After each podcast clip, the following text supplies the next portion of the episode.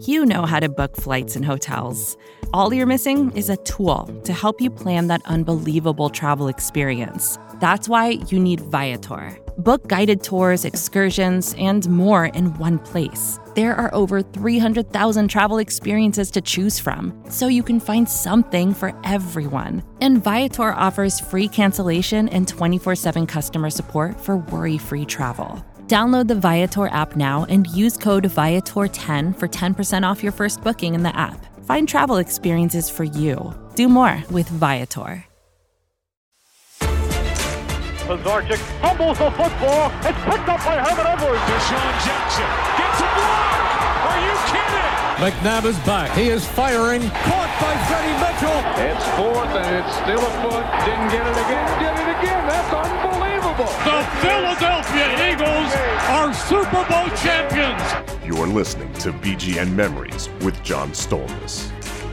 Hello, Bleeding Green Nation, and welcome back to another edition of BGN Memories, powered by SB Nation and Bleeding Green Nation. I'm your host, John Stolnis, and you can follow me on Twitter at John Stolnis. On this edition of BGN Memories, we are going to take a look back at Super Bowl 39 the first Super Bowl that Andy Reid coached in. We're going to take a deep dive into the decisions Reid made during the course of losing that Super Bowl to the New England Patriots 24 to 21. And we're doing this in honor of the fact that Andy Reid is going to be coaching his second Super Bowl in a couple weeks with the Kansas City Chiefs uh, when they take on the San Francisco 49ers. And Eagles fans, of course, do not remember this game fondly, but it's been a long time. It's been 15 years since we've really taken a close look at this game. And in preparation for this podcast, I rewatched the game. And it's the first time I had sat down and rewatched the entire game from beginning to end since watching it live because I didn't want to watch it again. It was a painful memory. That was a that was a frustrating game to watch. One of the most frustrating Eagles games in franchise history. It was great to get there to finally win that fourth NFC championship game after losing the first 3. I was at the fourth NFC championship game when they got to the Super Bowl and obviously the city was elated just to get there and the team played hard. The Eagles in that Super Bowl did not play like a team that was happy to be there. They played their rear ends off. But it was a game filled with mistakes, and it was a game that, after it was all done, would not put Andy Reid in a very positive light. And it's a game that has really shaped the fans' perception of him all these years later, a decade and a half later. The game we most fans remember Andy Reid for most is Super Bowl 39, and especially how the game finished up in the last six minutes. But Let's set things up here just a little bit. Coming into Super Bowl 39, both the Patriots and the Eagles were the best teams in their conference. Both number 1 seeds, both had tremendous seasons. The Patriots went 14 and 2 that season uh, as they were looking for their third Super Bowl title in four years. Obviously, Tom Brady was just beginning his run as the greatest quarterback of all time, but he'd already established himself as a two time Super Bowl champion. And so the odds were stacked against the Eagles a little bit in this Super Bowl, although the Eagles were far and away the best team in the NFC that season, having gone 13 and 3.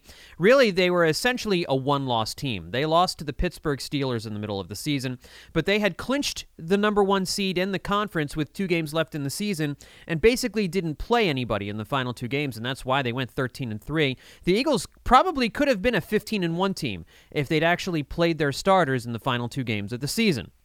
But 13 and 3 is nothing to sneeze at, and it was certainly good enough to get them the number one seed in the playoffs. Uh, the Eagles defeated the Minnesota Vikings rather handily in the NFC divisional round, and then in that NFC championship game, as you heard me talk about on the last edition of BGN Memories when we took a look back at the 10 greatest moments in Eagles NFC championship game history when they dispatched the Falcons, pulling away in the second half, winning that game 27 to 10. Uh, New England also also had a pretty easy time in the postseason. They won their divisional round game against the Indianapolis Colts 20 to 3 and then they won the AFC title against the Steelers 41 to 27. Bill Belichick, Charlie Weis, the offensive coordinator at that time for New England. And on the Eagles side, of course, you had Andy Reid calling the plays and Jim Johnson, uh, the defensive coordinator, the blitz happy defensive coordinator. One of the big storylines, the biggest storyline going into Super Bowl 39 was, of course, the health of Terrell Owens, who was hurt against the Dallas Cowboys a few weeks before the end of the season. Uh, he had a he broke his leg on a horse collar tackle that has now been deemed illegal because of that hit. But as the game started getting closer, it started to appear as though T.O. would be able to get on the field. And Terrell Owens for the Eagles in 2004, in 2004 was the difference. He took the Eagles from being a very, very good team year in and year out to an almost unbeatable team uh, that season. In 14 games, really it was just 13 games because he was hurt early in that game against the Cowboys. He caught 77 passes for 1,200 yards and 14 touchdowns for the Eagles that season. For the first time in his career, Donovan McNabb had a true number one receiver to throw the ball to. But the Eagles' offense performed quite well, well without Terrell Owens in the two playoff games. But to beat the Patriots, it was clear the Eagles were going to need him, and he managed to get he managed to get back in time. Six weeks after surgery to repair his broken right ankle, he was on the field for the start of Super Bowl 39. Donovan McNabb had his best season as an Eagle in 2004, mostly because Terrell Owens was on the outside. And he and McNabb was outstanding in two playoff wins against the Vikings and the Falcons. Uh, McNabb had always struggled in those NFC title games, but he played very well against Atlanta. One of the other storylines was that Freddie Mitchell was running his mouth. He came into the game talking a lot of smack about safety Rodney Harrison, telling Harrison that he was going to have something for him. And then in the game, you know, Freddie Mitchell caught one pass, which late in the fourth quarter, and Harrison had uh, two interceptions, as we'll get to here in just a minute.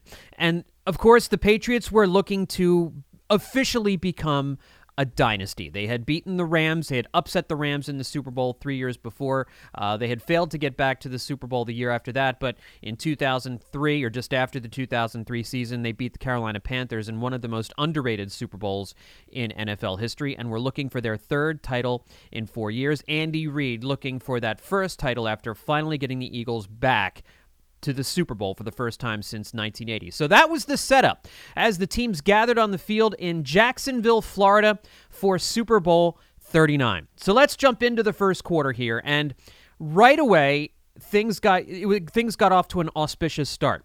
You could just kind of tell how things were going to go based on what happened in the first series. On a third and 3 play, just 1 minute into the game, McNabb appears to fumble the ball after avoiding a sack on his own 46. It was initially ruled a sack on the field. However, uh, McNabb's knee was down. The Eagles challenged the play, and McNabb's knee was down, but it was a sign of things to come. Blitz, McNabb somehow stays on his feet, loses the football.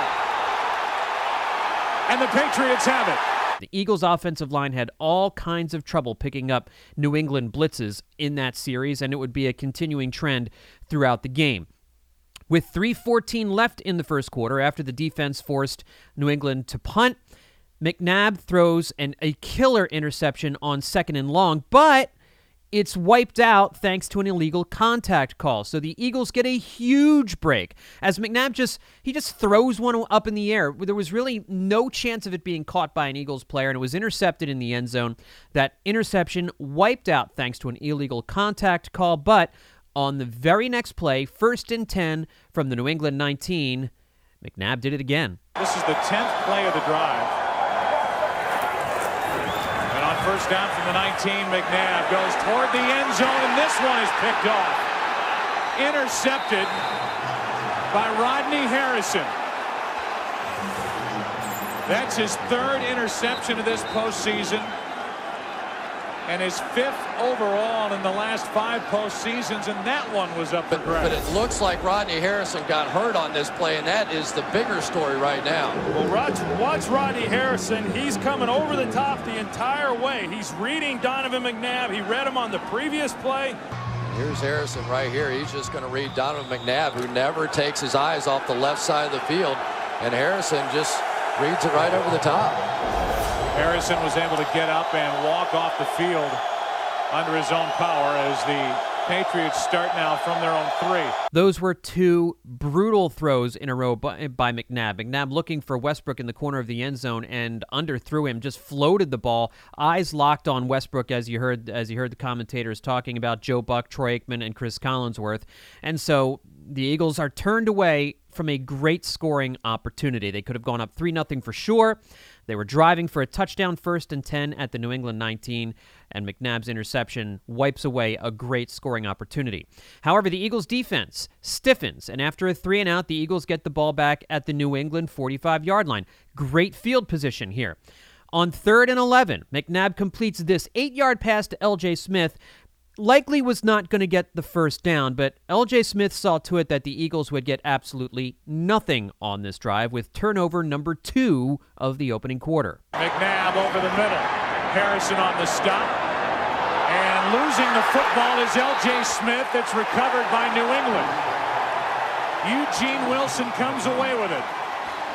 Boy, one thing you have to know as a receiver, once you're making initial contact and guys are no longer trying to tackle you, they're trying to hold you up. They're clearly here trying to hold up L.J. Smith. Now the ball's exposed. Randall Gay comes in and knocks the ball free. It would have been interesting to see if Andy Reid would have gone for it on fourth down there because it likely would have been fourth and two or fourth and three from about the 37 yard line. If it was Doug Pederson, you know he would have gone for it because it was probably a little too long for a field goal try, but you're not punting from that part of the field. It's it's a perfect fourth and short time to go for it, but we know Andy Reid never went for it in those types of situations. Really, no coaches at that time, 15 years ago, were going for it in those situations. And so uh, the Eagles probably would have punted or tried a long field goal. Maybe they try a fake field goal in that situation. Either way, they didn't get the opportunity with the LJ Smith turnover. And and LJ Smith he you know he's a, he was a good young player at the time. He didn't turn out to be a, a, a franchise tight end, they really missed Chad Lewis in this game. Having the dependable Chad Lewis at tight end as McNabb's safety valve might have really helped. Certainly would have been helpful to have on the field. But uh, Chad Lewis, of course, uh, injured his ankle in the NFC Championship game after his two touchdown performance. And so LJ Smith was the starter in this game. And Donovan McNabb uh, did not have one of his normal security blankets in Super Bowl 39. So at the end of the first quarter, even though the Eagles dominated this opening quarter, they were in New England territory virtually the entire time. The first quarter ends with the score tied at zero. So we come to the second quarter. And one thing that happened throughout the game was the Eagles were coming to the line of scrimmage late every single time. That was a running problem with the Eagles. Was get was Andy Reid getting plays in on time to Donovan McNabb. Not not just in this game, but in virtually every Eagles game. It seemed like the Eagles were always rushing to the line with 7 to 10 seconds and McNabb having to just not able to look at the defense and, and audible if he needed to. Had to just get to the line and call the play because plays took forever to get in. So McNabb clearly just calling whatever play was called, didn't have time to to get into anything else. It's very different from how Doug Pederson does things with Carson Wentz. Carson, he gets the plays, and if you can see, as soon as the play's over, Doug's already got the sheet in front of him and getting in the headset on which play to call. Carson Wentz gets the team to the line with 15 or 20 seconds left so he can survey the field so he can make some pre-snap reads and he can see what the de- he can look at what the defense is showing him and usually Wentz has a couple of plays to choose from and then he can go ahead and choose that play you wonder how much more effective the offense would have been if Reid had allowed Donovan McNabb to do that sort of thing. But he didn't. And so they're getting to the line late on every play here in the early going. However, in the second quarter, the Eagles finally, after a couple of uh, trips into New England territory, they have their first scoring drive as Donovan McNabb hit Todd Pinkston for this huge gain down the field. Second down and five, a blitz coming from the Patriots. McNabb steps up, down the middle for Pinkston. What a catch! Pinkston is down inside the 20. They'll mark him at the 17. And by the time this drive ends, the Eagles had had 13 plays. 13 plays in opponent's territory compared to the Patriots having zero plays in Eagles territory. And that 13th play was this touchdown catch from Donovan McNabb to the aforementioned LJ Smith. Blitz. Pump fake from McNabb. Smith. Well, just really a good play here by Donovan McNabb. Initially, he's looking for Terrell Owens, and he's working against Asante Samuel. That could have been illegal contact, should have been actually. And then he gets back inside to the tight end. L.J. Smith just fighting through a double team. Boy, that was just a fantastic effort by L.J. Smith. I mean, he absolutely got hit by three different guys trying to find an opening, and somehow McNabb stayed with him. So the Eagles strike first. So again, the Eagles have dominated this game up to this point, but with the interception and with the fumble, they only led seven to nothing, and they, they should have been up by ten or even by two touchdowns at this point in the game, and things may have been very different had they not turned the ball over early in this game. New England now started to make some adjustments on offense. Co- offensive coordinator Charlie Weis decided to spread things out and go with a spread offense to combat Jim Johnson's blitzing scheme. And Johnson couldn't adapt. Jim Johnson had an awful game here. And I know a lot of people want to want to talk about Spygate, and I have thought I, I do think the Patriots had an advantage over the Eagles with Spygate. I don't. It's it's never been directly linked to their Super Bowl win over the Eagles. The uh, you know whether or not the whether or not Patriots uh, coaches had spied on the Eagles, learned their signals or whatever. There's always been a lot of speculation. I've always speculated that the Patriots knew what the Eagles were going to do because they had maybe gotten an unfair advantage. But what Charlie Weis did here was pretty simple after the fir- in the first four drives of the game, New England couldn't get anything going trying to run the ball from a bunch formation. So they started to spread things out. They started to go with with a lot of four wide receiver sets because they wanted to get Jeremiah Trotter off the field. Jeremiah Trotter was great as a middle linebacker in the run game, but he was not as effective in the passing game.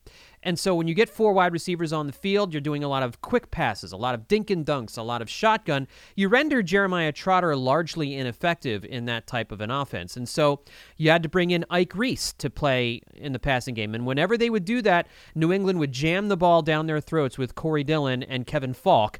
And starting at this point in the game, the Eagles defense made some plays. I mean, New England didn't go crazy. They scored 24 points in this game, but the Eagles were not able to get to Tom Brady. Brady had time to throw. It was clear that Weis had had figured some things out. And Brady started getting the ball out quicker to neutralize that blitz. Drove the ball inside the Eagles' 10 yard line on the ensuing possession after the Eagles' touchdown drive. And that's when Tom Brady decided, but, you know, listen, Tom Brady's great but he ain't perfect. And that's when he decided to get into the turnover game himself. Brady loses it on the play action. And now the pile. They're not so sure that Tom Brady got on it. It looked like at the very end Brady lost it. Again. I don't know how they're going to tell now. Darwin Walker came out of the pile with the ball. And they're still down there looking for it. Walker's got it. Darwin says, hey, I got it. So the Eagles got a turnover. They they I mean he matched McNabb's turnover is essentially what happened there. So maybe you could cancel the McNabb interception and the Tom Brady fumble out. Maybe that's a fair way to look at it. Um, it's you know if you're gonna if you're gonna criticize one team for a turnover, you got to criticize the other team for blowing a scoring opportunity, and that's what happened here. Brady could have gotten a field goal, gotten it back to seven to three, or tied the game at seven. Um, so Brady turns the ball over there with that uh, botched uh, handoff, and the Eagles get the ball back, but they go three and out. And punter Dirk Johnson shanks a punt. New England has the ball on the Eagles' 37 yard line to start their next drive with a little over four minutes left in the half. Seven plays later, Brady and the Patriots finally get on the board. Second and goal. Brady fires, and it is caught. Givens, touchdown. I don't think Lito Sheppard could believe that Tom Brady threw that ball all the way across his face to the outside. Brady, a great manipulator with his eyes. He knows how to work a defense. Look, he's looking left, he's looking down the field. He looks at the slot receiver, and last second, goes all the way wide for the touchdown. Yeah, but take a look at Lito Sheppard right there. He's waiting, and he had nowhere to really else go. I mean, David Givens over there on the sidelines was clearly his man, and just because he anticipated that Tom Brady could not make that throw, he's unable to make a play on the ball. But that that should never have happened. Lito Sheppard should have been over there on David Givens. And that was an infuriating play to give up as Lito Sheppard was just lost Givens in the side of the end zone. Brady threw it off his back foot, and, and Lito Shepard just didn't think Brady had the arm strength to get the ball over there, to, to wing the ball to the to the far side of the field on his back foot from the far hash. He's watching Brady the whole time. He's watching the play the whole time. You can see Lito Sheppard. He's giving Givens a good five yards off to the side because he thinks he'll be able to make up the ground in time to get over there and knock it away, or or he just doesn't think Brady will even attempt the throw. Brady attempts the throw, throws a perfect pass. Sheppard has no chance, and Sheppard just looks ridiculous on the play. It's a, it's a touchdown that never should have been given up. But after controlling the game for most of the first half, the Eagles and Patriots went into the locker room tied at 7 7 when you look at the pure statistics, it doesn't look like it, as it, doesn't appear as lopsided as it was. But as I mentioned earlier, going midway into the second quarter, the Eagles had run 13 plays in Patriots territory. The the Patriots had run zero plays in Eagles territory. The Patriots led the Eagles in rushing yards, 58 to 37. The Eagles led in passing yards, 141 to 90. In total yards, the Eagles led 178 to 148. Third downs, the Patriots were 1 of 5 on third down. The Eagles were 5 for 9. The Patriots had turned the ball over once, the Eagles twice. The, pa- the Patriots actually led in time of possession 15 13 to 14 47, but that's because the Eagles had very good field position and short fields for much of the first half. And that's an issue here. I mean, that, that was the thing. The Eagles had all the chances in the world to go up two scores on this team, and they didn't. And so they go into halftime having made some plays, but still tied at just 7 7.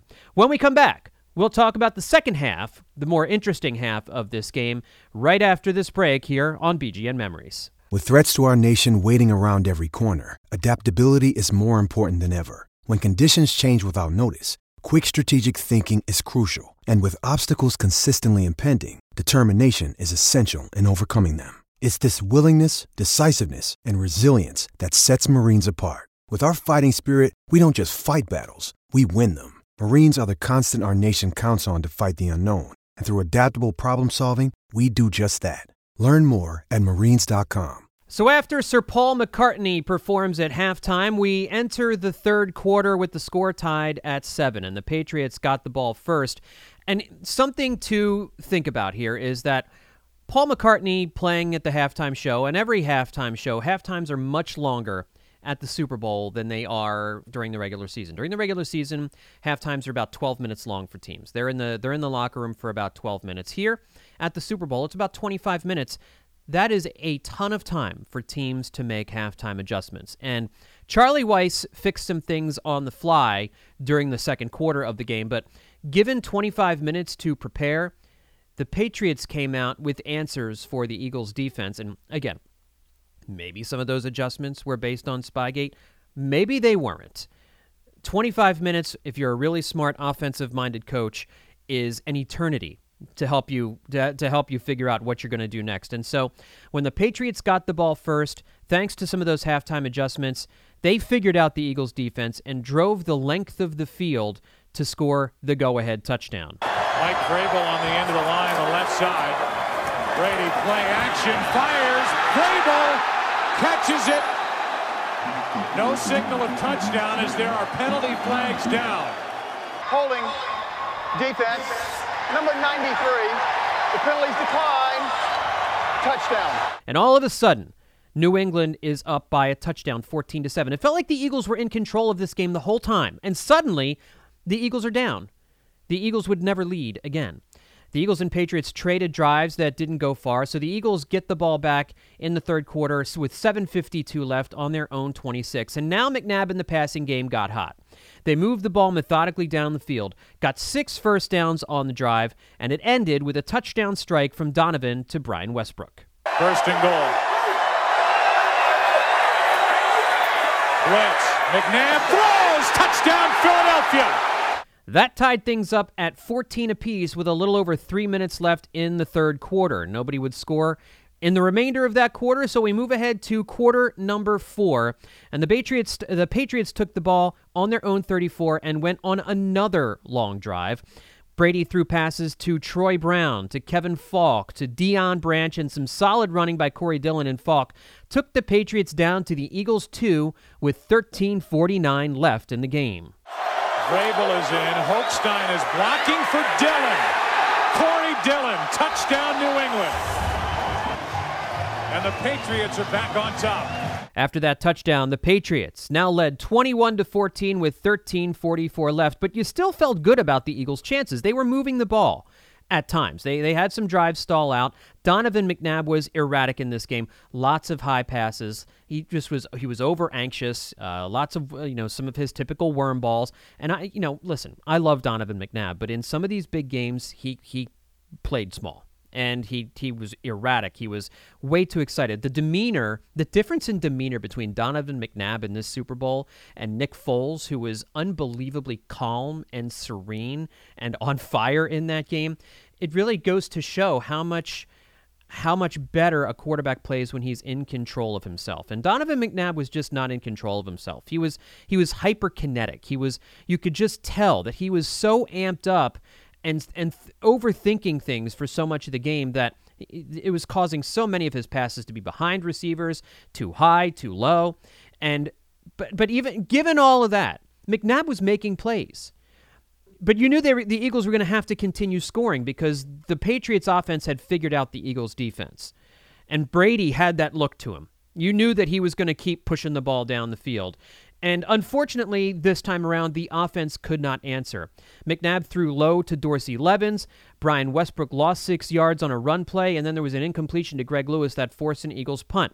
The Patriots got the ball back, and Super Bowl MVP Deion Branch finished off a career game with one of the big plays on this drive this 19 yard grab. By action, Brady down the middle.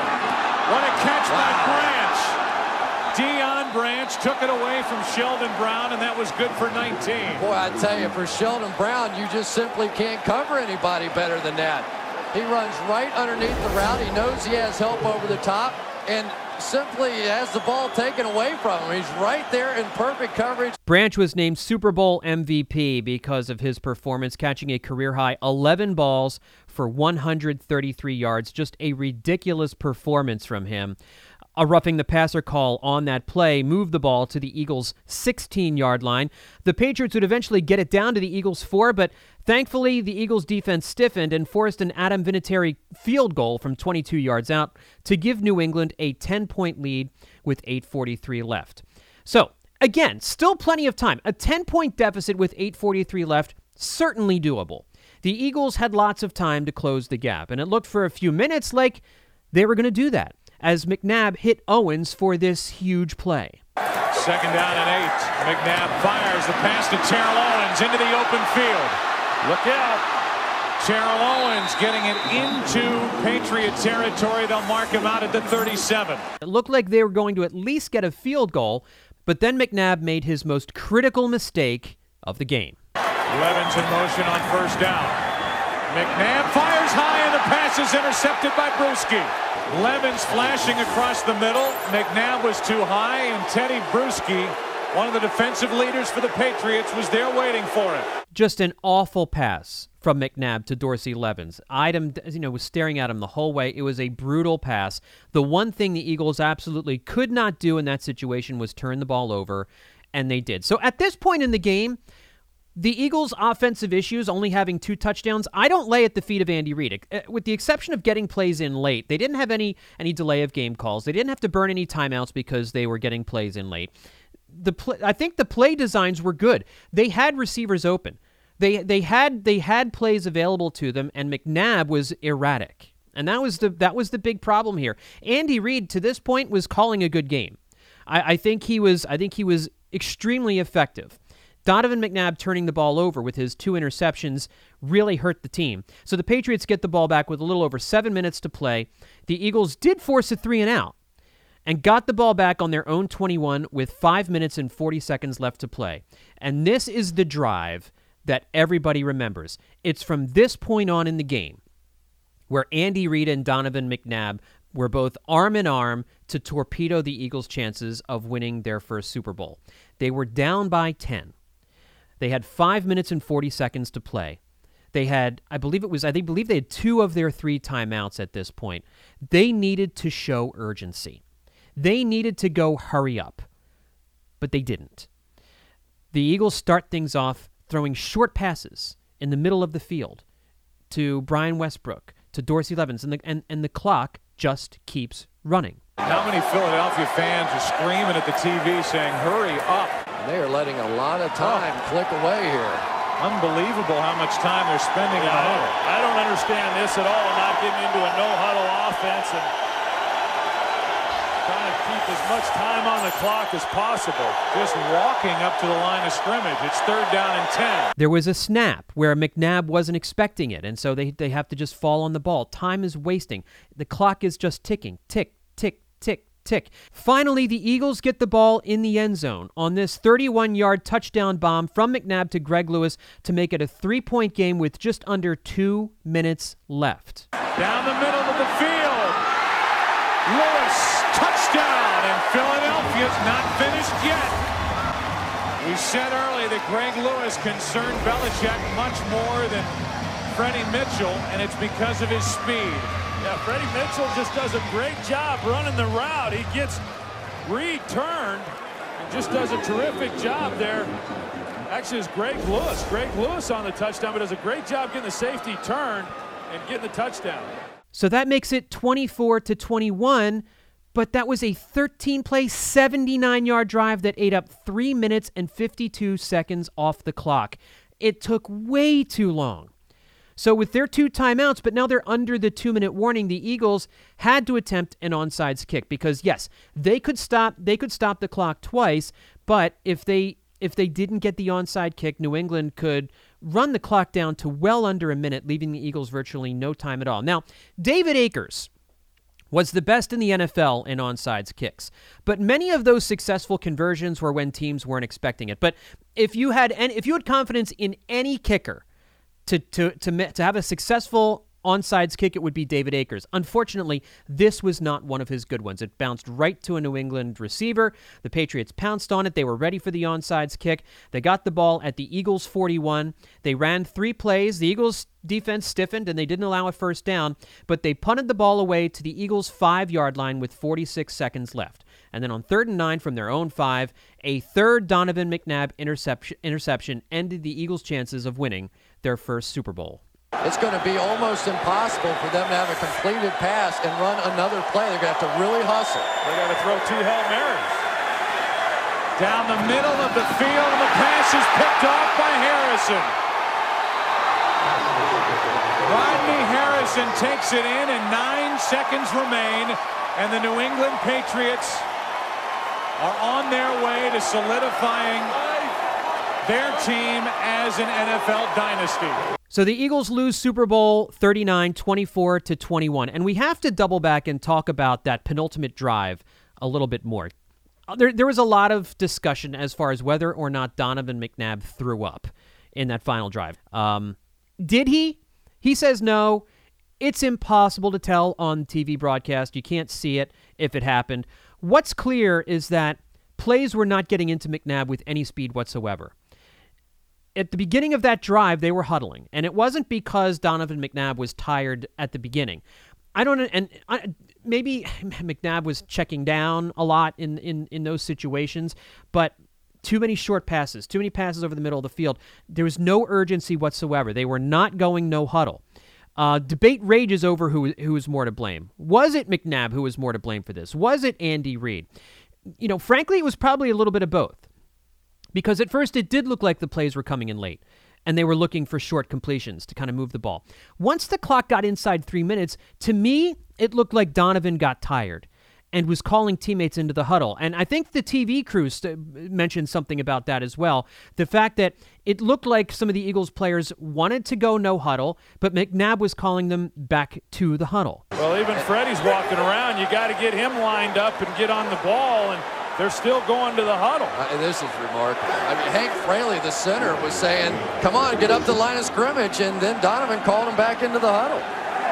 Just looks like they're worn out. I don't know. There's no excuse for being worn out. This is a Super Bowl. So was that was that Andy Reid or was that Donovan McNabb? Was Andy Reid trying to go no huddle? Was he trying to go hurry up under three minutes? Or was McNabb tired and needed a breather and that's why he was calling players into the huddle? We don't really know ESPN's John Clayton wrote about Reid's clock management in that drive after the game. Tight end LJ Smith said, I don't know what happened. Andy Reid said, Well, we were trying to hurry up. It was the way things worked out. What does that mean exactly? now, is he trying to not bury Donovan McNabb? Is he trying to say, well, we were trying to go hurry up, but my quarterback was too tired. My quarterback didn't have enough energy uh, to go into the hurry up. Like, that could be what Andy Reid is saying there, but um, there there really isn't any confirmation as far as what happens. We still don't know exactly what happened in the second to last drive of the game. But people forget about Andy Reid's awful clock management at the end of the first half. And that was a part of Clayton's story. As Clayton reported, the beleaguered Eagles coach took even more criticism at the end of the first half. The Eagles, with the score tied 7 7, had the ball at their 19 yard line with 1 minute 10 seconds left. Donovan McNabb completed a 10 yard pass to Todd Pinkston, but Reid did not call a timeout. The clock went from 43 seconds to 17 seconds. McNabb hit Pinkston for a 15 yard completion on third and short to convert the first down, and then Reid called his first timeout of the half. Suddenly, the Eagles were at their 41 yard line when they could have gotten in range for a David Akers field goal. Instead, they ended up having two unused timeouts and had, had to answer questions from the media. I don't remember that at all, to be honest with you, Reid said of the halftime question. That's all from the that's all from the John Clayton uh, piece right after the game was over. I like Andy Reid. I think he was a great coach. He had so many great characteristics, so many great qualities. He turned the franchise around and made them one of the marquee teams in the NFL for a decade. But he had some fatal flaws. He still has those fatal flaws. We've seen his clock management flaws come up with the Kansas City Chiefs in recent seasons. This was not a shining moment for him. This game was not a shining moment for him. The end of the first half, if that was Doug Pederson, you know they're going they're they're pushing the ball down the field. This shows the difference between how Doug Pederson approached the New England Patriots in the Super Bowl and how Andy Reid approached the New England Patriots in the Super Bowl. Reid did not want to give the Patriots another opportunity. He was more concerned about not letting the Patriots get another chance instead of we have the opportunity to get another score before the end of the half, especially when you consider that New England was going to get the ball first in the second half. This is an this is a situation where Doug Pederson would have pushed the ball down the field. He wouldn't have worried about whether or not Tom Brady got another opportunity before halftime. He's going to go and he's going to try and get a score knowing that New England's going to get the ball first in the second half. Andy Reid played it exactly differently. When when I Brian when uh, Brian Westbrook lost a yard on a running play with the first play of uh, of this uh, drive before halftime, he was the Patriots ended up calling a timeout. Because yes, the Patriots thought, okay, hey, maybe we will have an opportunity to get the ball back. That's when Andy Reid went into his shell. But they completed a 10-yard pass to Todd Pinkston. It was a three-yard loss by Westbrook, pardon me. They get a 10-yard pass to Pinkston. Suddenly now it's third and three, but Reid's still not sure he's still not sure whether or not to, to whether or not to take a timeout because it's you know what if they don't convert the third down? He's playing the what if game the the negative what if game. If we don't convert the third down new england's going to get a chance to get the ball back and, and maybe, maybe they get another score. Instead of saying we're going to get the first down we're going to get in a field goal range and we're going to score a field goal before the end of the half so we can go into the locker room with momentum and be up by a score. And that was that's the difference between the two coaches you can't coach scared against the New England Patriots in the Super Bowl. Andy Reid coached scared there at the end of the first half, whereas Doug Pederson would not have coached scared. Late in this game, I don't think it's as clear cut as far as Andy Reid's clock management and whether or not Donovan McNabb was tired or not at the end of the, at the end of the, the, the game at this point because it was humid in Jacksonville and we we we know that, that Donovan McNabb had thrown up on the field in Florida Heat in the in a game in the past. So that's one of those old wives' tales. It's a it's it's NFL folklore. Whether or not Donovan McNabb got sick on the field, I think it's clear to me that he was at the very least tired at the end of that game. That all being said, when it was all said and done, the Eagles lose 24 to 21. Although the Eagles had more first downs than the Patriots, 24 to 21. Oddly enough, the pass run ratio is something maybe you could criticize Andy Reid for in this game. They threw the ball 51 times and ran it just 17 times in this game. With Brian Westbrook and Dorsey Levens, 17 rushing attempts. It's interesting. And watch the game. They just they were in the shotgun virtually the whole game. That's just what Andy Reid did. There was not a lot of balance to that game. The pass run ratio was much more balanced from, for New England 28 rushes against 33 passes. The Eagles outgained the Patriots 369 to 331, but four turnovers compared to one for New England was the story of this game. The Eagles had the four longest plays of this game. But the and the Patriots had just three plays of 20 yards or more, none of them longer than 27, but they dinked and dunked the Eagles to death. McNabb played poorly, 30 for 51 for 367 yards, three touchdowns and three interceptions, and numerous other bad throws in the game with a quarterback rating of 75.4. At the time, those 367 passing yards were tied for fifth most in Super Bowl history. That is now seventh most because Tom Brady and Nick Foles both threw way more than that in the crazy Super Bowl 52. Terrell Owens performed a miracle in this game. Nine catches on 11 targets for 122 yards receiving. Todd Pinkston also had a good game, four catches for 82 yards. Brian Westbrook had 44 yards on the ground, 60 yards receiving. And in an interview with Bleacher Report that's out this week, and actually I have a piece on bleedinggreennation.com about this, uh, Terrell Owen, uh, Donovan McNabb talked about his poor game and also had some other comments to, to, to mention about Terrell Owens. I'm not getting it into the whole Donovan McNabb versus uh, T.O. thing here, but he did talk about his poor game. Uh, and and why he didn't play well in Super Bowl 39. When you're a quarterback or any other position, uh, do what got you there. You know, try not to do too much. I was trying to be perfect. And so some of the balls that, which I threw obviously ended, ended up being intercepted. So in the aftermath, this was the last time Donovan McNabb would get to a Super Bowl. He thought they'd be back to more, but obviously their relationship with T.O. ended. Um, the, the year after, the team didn't make the playoffs in 2005. In 2006, Donovan got hurt in the middle of the season as Jeff Garcia went on a run. He got close again in 2008. Reid and McNabb gave it one last shot in 2008, uh, getting to the NFC title game where they lost to a very good Arizona Cardinals team in the final minutes there and never made it back to a Super Bowl together. Reid's mismanagement of the clock in Super Bowl 39, both in the first half and potentially uh, at the end of the game as well is was his lasting legacy as, as an Eagles coach. He had many more good seasons after that, but Eagles fans remember Andy Reid for how he handled Super Bowl 39, and he didn't handle Super Bowl 39 well. His fatal flaws, and Andy Reid had fatal flaws, they came up to kill the Eagles' chances of winning their first Super Bowl in Super Bowl 39. So as much as I love Andy Reid, I can't say he did he, I can't say that this wasn't his fault. Super Bowl 39 was his fault in part. Donovan McNabb also shares a lot of the blame for Super Bowl 39. Now Andy Reid has a chance at redemption. We will see whether or not Patrick Mahomes is Andy Reid proof. I think he might be. And we'll all make our predictions on Super Bowl 54 here uh, next week as we get ready for the game. Uh, but in the meantime, I thought it was a good time to look back at the first of Andy Reid's Super Bowl to find out where he went wrong and how he could improve next week against the San Francisco 49ers.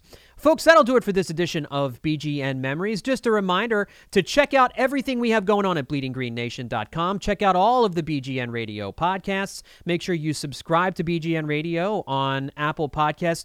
Give us those five star ratings and leave a review. We'd love to know what you think of everything we're doing here at BGN Radio. Thanks for tuning in. I'll talk to you next time here on BGN Memories.